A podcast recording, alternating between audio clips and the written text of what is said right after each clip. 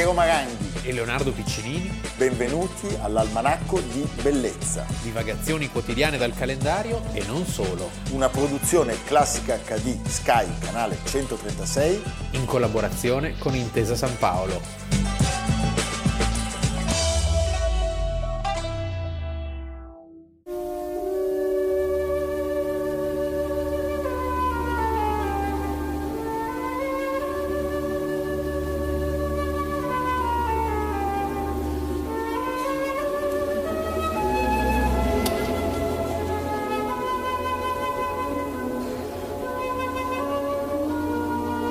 8 maggio, al Manacco di Bellezza, abbiamo iniziato la nostra puntata con Debussy, Prelude à l'après-midi d'Enfant e l'abbiamo fatto perché vogliamo creare una suggestione impressionista. per parlare del protagonista della nostra prima parte di Almanacco, un, un artista anticonformista, un artista inquieto, moderno, diverso. Un artista su cui ci sono molti luoghi comuni, anche perché purtroppo subisce attività espositive di bassissimo livello. Di bassissimo livello. Però io invece ho un, rac- un ricordo meraviglioso, stiamo parlando di Paul Gauguin, che morì l'8 maggio del 1903 alle Isole Marchesi. Alle Isole Marchesi. E ho un ricordo... Fan... Evitando una prigionia. Certo. Ho un ricordo fantastico di una mostra vista nel 2015 alla Fondazione Baylor di Basilea. Tra l'altro io consiglio, quando riaprirà tutto, di andarci il mercoledì, che è il giorno in cui la fondazione è aperta fino a sera. Che meraviglia. È un artista, dicevo, che ha subito un po' di luoghi comuni, perché chiaramente noi, tu dici Gauguin, pensi subito Tahiti, pensi subito a questo primitivismo che così si lega alla, a un ritorno alla natura, a un ritorno alle origini. In realtà è un artista colto, è un artista eclettico, quindi il suo è un esotismo eh, molto costruito. Ecco, parliamo di un, di un, artista nato a Parigi il 7 giugno del 1848, che vive però i primi anni della sua vita in Perù a Lima perché nel paese sudamericano c'era il suo nonno materno e a un certo punto la famiglia di Paul decide di raggiungerlo. Nel viaggio lui perde il padre, ma sappiamo che nonostante questo fatto increscioso, gli anni di Lima furono anni spensierati, tranquilli, eh, di un artista la cui irrequietezza è nota, poi forse c'è stata anche troppa letteratura, perché piace sempre pensare agli artisti che devono essere...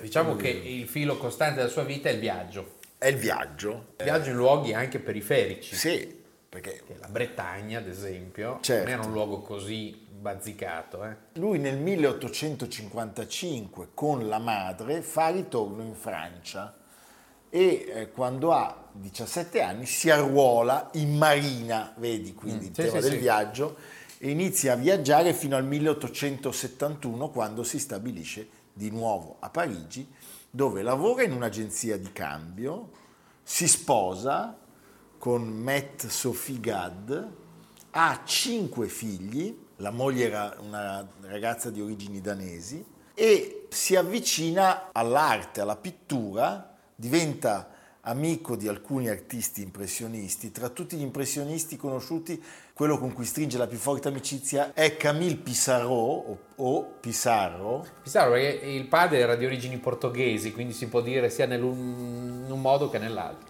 E con uh, alcuni esponenti di questa corrente partecipa alle cinque mostre dell'impressionismo, quelle che si svolgono dal 1879 al 1886. Poi eh, c'è un episodio che è il crollo della borsa di Parigi e la quindi conseguente perdita del lavoro che eh, lo portano a un periodo difficile dal punto di vista economico. Sì, perché un momento quello, vi è sempre ricordato Wall Street, ma quel momento lì fu altrettanto drammatico, non so perché non se ne parla non mai. se ne parla mai. Ma c'è stato tutto un lungo, una lunga caduta e poi di nuovo risalita la Belle Époque. Certo, si separa dalla moglie e inizia un periodo duro dal punto di vista anche emotivo perché lui per molto tempo non vedrà più i suoi figli, va in Bretagna come ci ha detto eh, Leonardo, Ponta va. va a Tahiti, va nelle isole marchesi, Sì. pensa. cioè. Però già quando è in Bretagna dipinge donne caraibiche. A sottolineare che appunto questo suo primitivismo è anche una cosa concettuale, cioè non è solo l'incontro con la natura primigenia, Certo. non è il mito del buon selvaggio, tanto per intenderci. È qualcosa di più, di più profondo, di più, Sì, è è, un esotismo, è un esotismo colto. Colto, sì. D'altra parte in linea appunto con, la- con, eh, il gusto dell'epoca. eh.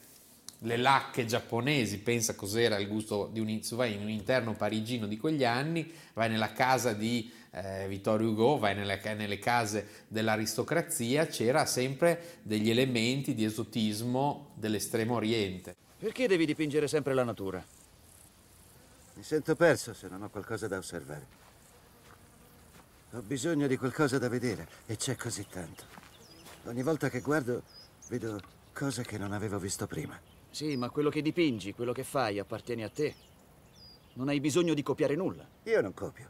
Lo so, ma perché non dipingi quello che hai in mente, quello che il tuo cervello vede? Perché l'essenza della natura è bellezza. Appunto Gauguin incontra i fratelli Van Gogh, Sì. Il fratello Teo Il savio e il pazzo. il pazzo, il Pazzo- savio il pazzo è genio. genio, il savio gli dà una, una sorta di, di mantenimento in cambio di un quadro al mese. Sì, Beh, beh, buono. insomma, eh, faremo Col senno di poi. la firma subito. Sì, le quotazioni di Gauguin sono altissime. Proprio poco prima di vedere questa mostra in cui il quadro era inserito, fu venduto un dipinto con due donne di Tahiti per 300 milioni di dollari. Vedi, il fratello di Van Gogh gli dava 150 franchi al mese. Quindi però anche con il cambio, sai? Però il fratello di Van Gogh, Theo, gli chiede di andare a vivere con il fratello, l'artista, Vincent, ad Arles. Ad c'è- Arles, che oggi non possiamo neanche immaginare che cosa voleva dire andare ad Arles dal nord della Francia, cioè si passava in un mondo magico, in un mondo di profumi, di colori, di mare, La Provenza. sì, i campi elisi, cioè era veramente meraviglioso. E i due dipingono insieme, stringono amicizia. Van Gogh, tra l'altro, ha un netto miglioramento delle sue Non condizioni. disturba più i vicini urlando. No. sì. Poi litigano, ma questa cosa è fatale, eh, e in seguito a questo litigio eh, Vincent si taglia l'orecchio. Se noi litighiamo non tagliarti un orecchio. No, non lo, non lo faccio. Eh, forse ci possiamo tagliare al massimo i baffi noi, perché noi siamo pavidi. eh. Ecco, Sì, Ci diciamo, vuole un certo coraggio per tagliarsi un orecchio. eh. lui viene E poi lo regala a una prostituta. lo regala a una prostituta, Van Gogh viene ricoverato in manicomio. Ti credo. Gauguin lascia Arles, conserva degli splendidi eh, ricordi comunque della loro Sì. amicizia. Beh, da artista a artista ne Lui dice poteva- ad Arles mi sento un estraneo in un certo momento della sua vita perché Vincent ed io andiamo ben poco d'accordo in genere, soprattutto quando si tratta di pittura. I miei quadri gli piacciono, ma quando li faccio trova sempre che ho torto qui, ho torto là. Però ecco, i ricordi che vengono conservati sono dei ricordi certamente affettuosi nei confronti dell'amico e di grandissima stima verso le sue opere. Tra l'altro in quel periodo di manicomio Van Gogh dipingerà la famosa Notte stellata. Certo.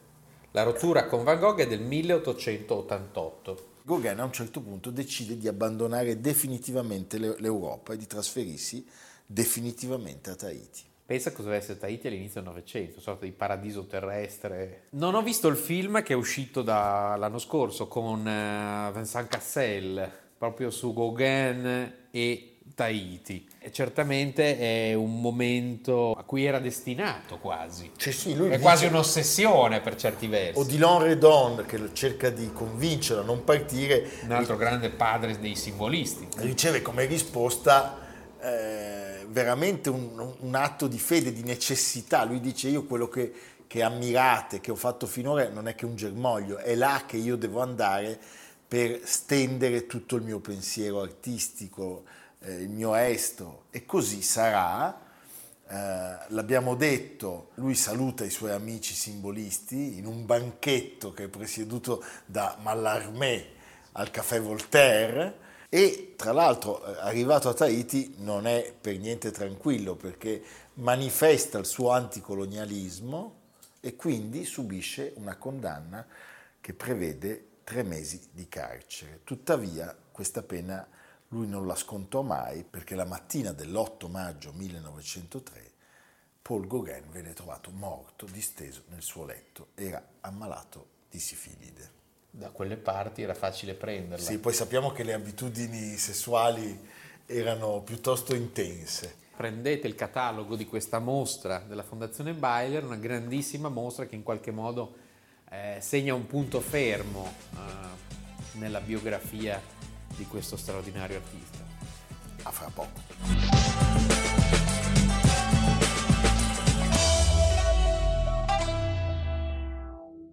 Leonardo, noi per una volta ci allontaniamo dalle nostre passioni alcoliche, sì. anche se c'è un'origine alcolica.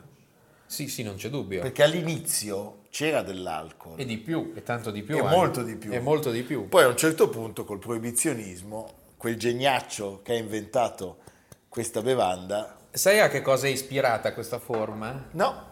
Si dice alle curve di May West. No. Sì. Beh, stupendo. Nel 1916 viene inventato. Viene inventato nel 1916. Allora, parliamo della Coca-Cola, la regina delle bibite, la bevanda più popolare al mondo. Devo dire, una bevanda buonissima. Eh, Coca-Cola, ghiaccio e limone, felicità, felicità. Poi all'inizio del Novecento viene coniato anche un ottimo cocktail che è il Cuba Libre. Il Cuba Libre. Cuba Libre che deriva dal fatto che Cuba eh, si stava affrancando dal regime, dal regime spagnolo, spagnolo, e alcuni americani cominciarono a proporre la cola insieme al rum, Ronnie Cola, e da lì è nato il cocktail, detto anche Coca Rum. E la Coca-Cola ha una data di nascita precisa, che è l'8 maggio 1886 allora, lei nasce come rimedio per il mal di testa e la stanchezza, devo dire funziona ancora, viene brevettata in questo giorno da un farmacista che si chiama John Stith Pemberton, che prima della Coca-Cola aveva venduto e brevettato diversi prodotti, che inizia a usare la cocaina e la caffeina in molte delle sue prime creazioni, a un certo punto è costretto dalla nuova legge e dal proibizionismo a cambiare passo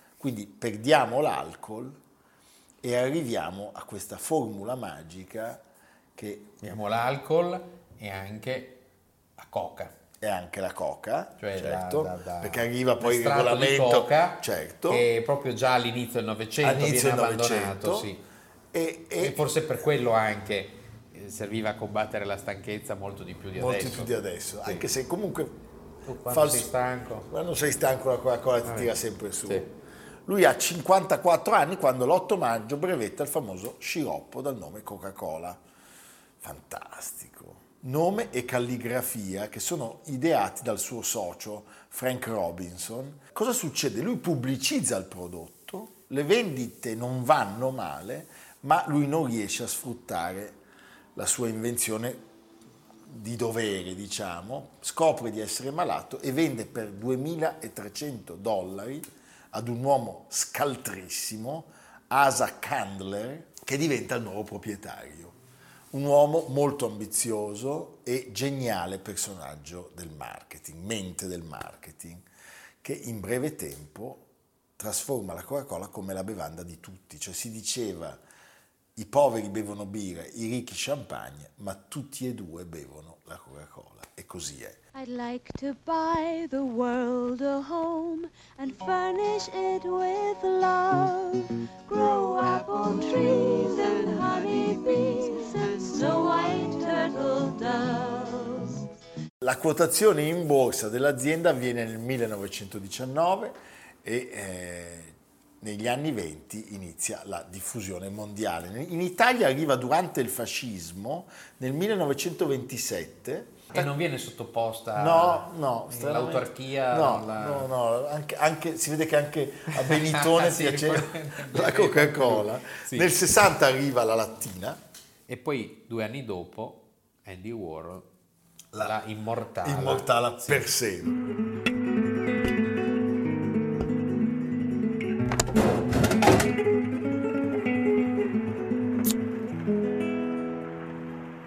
C'è il suo leggendario nemico che è come Rocker Duck per Paperone dei Paperoni, Paperoni, la Pepsi, che viene inventata più o meno nello stesso, nello stesso periodo. Basta non esagerare a bere Coca-Cola perché No. è una bevanda zuccherata. Sì. Ci sono stati dei problemi. In Me- Messico, sai che è il più grande imbottigliatore al mondo eh, di prodotti a marchio Coca-Cola ed è anche il più alto numero in Messico di obesi al mondo. Per cui è stata inventata una La tassa- zero. no, la sugar tax, Ah, beh, certo. che anche in Italia era stata proposta. E però, sai, queste tasse sono difficili poi da- da La Pepsi all'inizio tentenna, è in vendita, ma la Coca-Cola non compra il suo eh, concorrente che diventerà poi il più grande concorrente. Ecco, sono stati recentemente pubblicati gli ingredienti da una giornalista Ah. americana, eh, però c'è una questione aperta, cioè c'è chi sostiene che tra questi ci sia ancora un estratto delle foglie di coca che in via del tutto eccezionale la DEA, cioè l'ente Sì, americano che vigila sulle certo. droghe, abbia in qualche modo autorizzato alla Coca-Cola.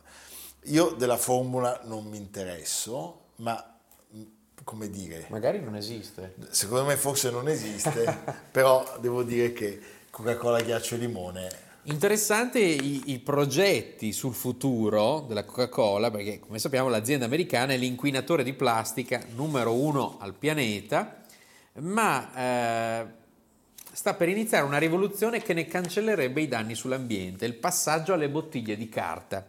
Un prototipo fabbricato da una compagnia danese inizierà quest'estate la fase di sperimentazione. Questo è bellissimo. Il primo test utilizzerà carta super resistente. L'obiettivo è arrivare a una bottiglia completamente priva di plastica e riciclabile al 100%. edibile che si possa anche mangiare, no, che sia compostabile. eh. Adesso usiamo i termini giusti. La prima sperimentazione inizierà in agosto in Ungheria con 2000 bottiglie di carta di Adez, una bibita alla frutta della Coca-Cola Company. Possiamo salutare il pubblico con il grandissimo Vasco Rossi prima di farci dire da te dove andremo. Sì. Bevi la Coca-Cola che ti fa bene.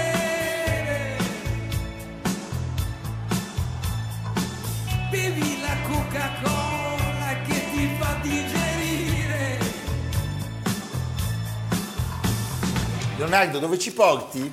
Con tutte queste bollicine. Con queste bollicine dov'è che ci porti? A proposito di industria, devo dire che sono sempre molto colpito da questa vicenda che ormai dura da troppo tempo. Sette lunghissimi anni dalla chiusura dell'altoforno di Piombino, non ci sono alternative e sembra che la, trattati- che la trattativa con questo gruppo eh, indiano sia in stallo. 1700 addetti ormai sono quelli rimasti di questa grande tradizione dell'acciaieria eh, di quei luoghi, perché ricordiamo che la parola Ilva è il nome antico dell'isola d'Elba, quindi c'è una tradizione Certo. che però uno potrebbe anche chiedersi se, se non sia il caso di passare ad altro. Cioè, i Passare ad tedeschi sono riusciti con la RUR a trasformarlo nel più grande parco Certo. ecologico del pianeta. Per esempio, io a Piombino sono andato l'ultima volta a pescare le palamite. Cioè, un, estra- un extraterrestre, un extraterrestre che arrivasse oggi in Italia direbbe: Ma voi siete matti? Piombino, il Golfo, Baratti, Populonia e l'isola d'Elba. L'isola d'Elba, di cui si parla molto in quest'ultimo periodo, questo è l'ultimo numero di Bell'Italia perché Perché? 200 anni di Napoleone e Napoleone all'isola d'Elba ha lasciato grandi tracce. Infatti, perché non ci hanno fatto la produzione, non ci ha fatto fare una puntata dall'isola d'Elba? Tra l'altro sembra che la villa napoleonica sia stata comprata dalla sorella grazie ai dei diamanti. Dalla sorella di Napoleone? Sì, Paolina. No, Sì. È arrivata lì con dei diamanti e ha comprato la... va bene. Quindi Piombino, noi potremmo andare con dei vetrini. Andiamo, Eh, spacchiamo un proviamo. bicchiere. Sì. Insomma, abbiamo dei, del sale grosso. Sì. eh, tipo Zed in maratoneta. Sì. Va bene, tutti a Piombino e all'Elba. e all'Elba. a pescare le palamite. Vabbè. A domani. Almanacco di bellezza a cura di Piero Maranghi e Leonardo Piccinini. Con Lucia Simioni, Jacopo Ghilardotti, Samantha Chiodini, Paolo Faroni, Silvia Corbetta. Realizzato da Amerigo Daveri, Domenico Catano, Valentino Puppini, Simone Manganello. Una produzione classica HD, Sky Canale 136 in collaborazione con Intesa San Paolo.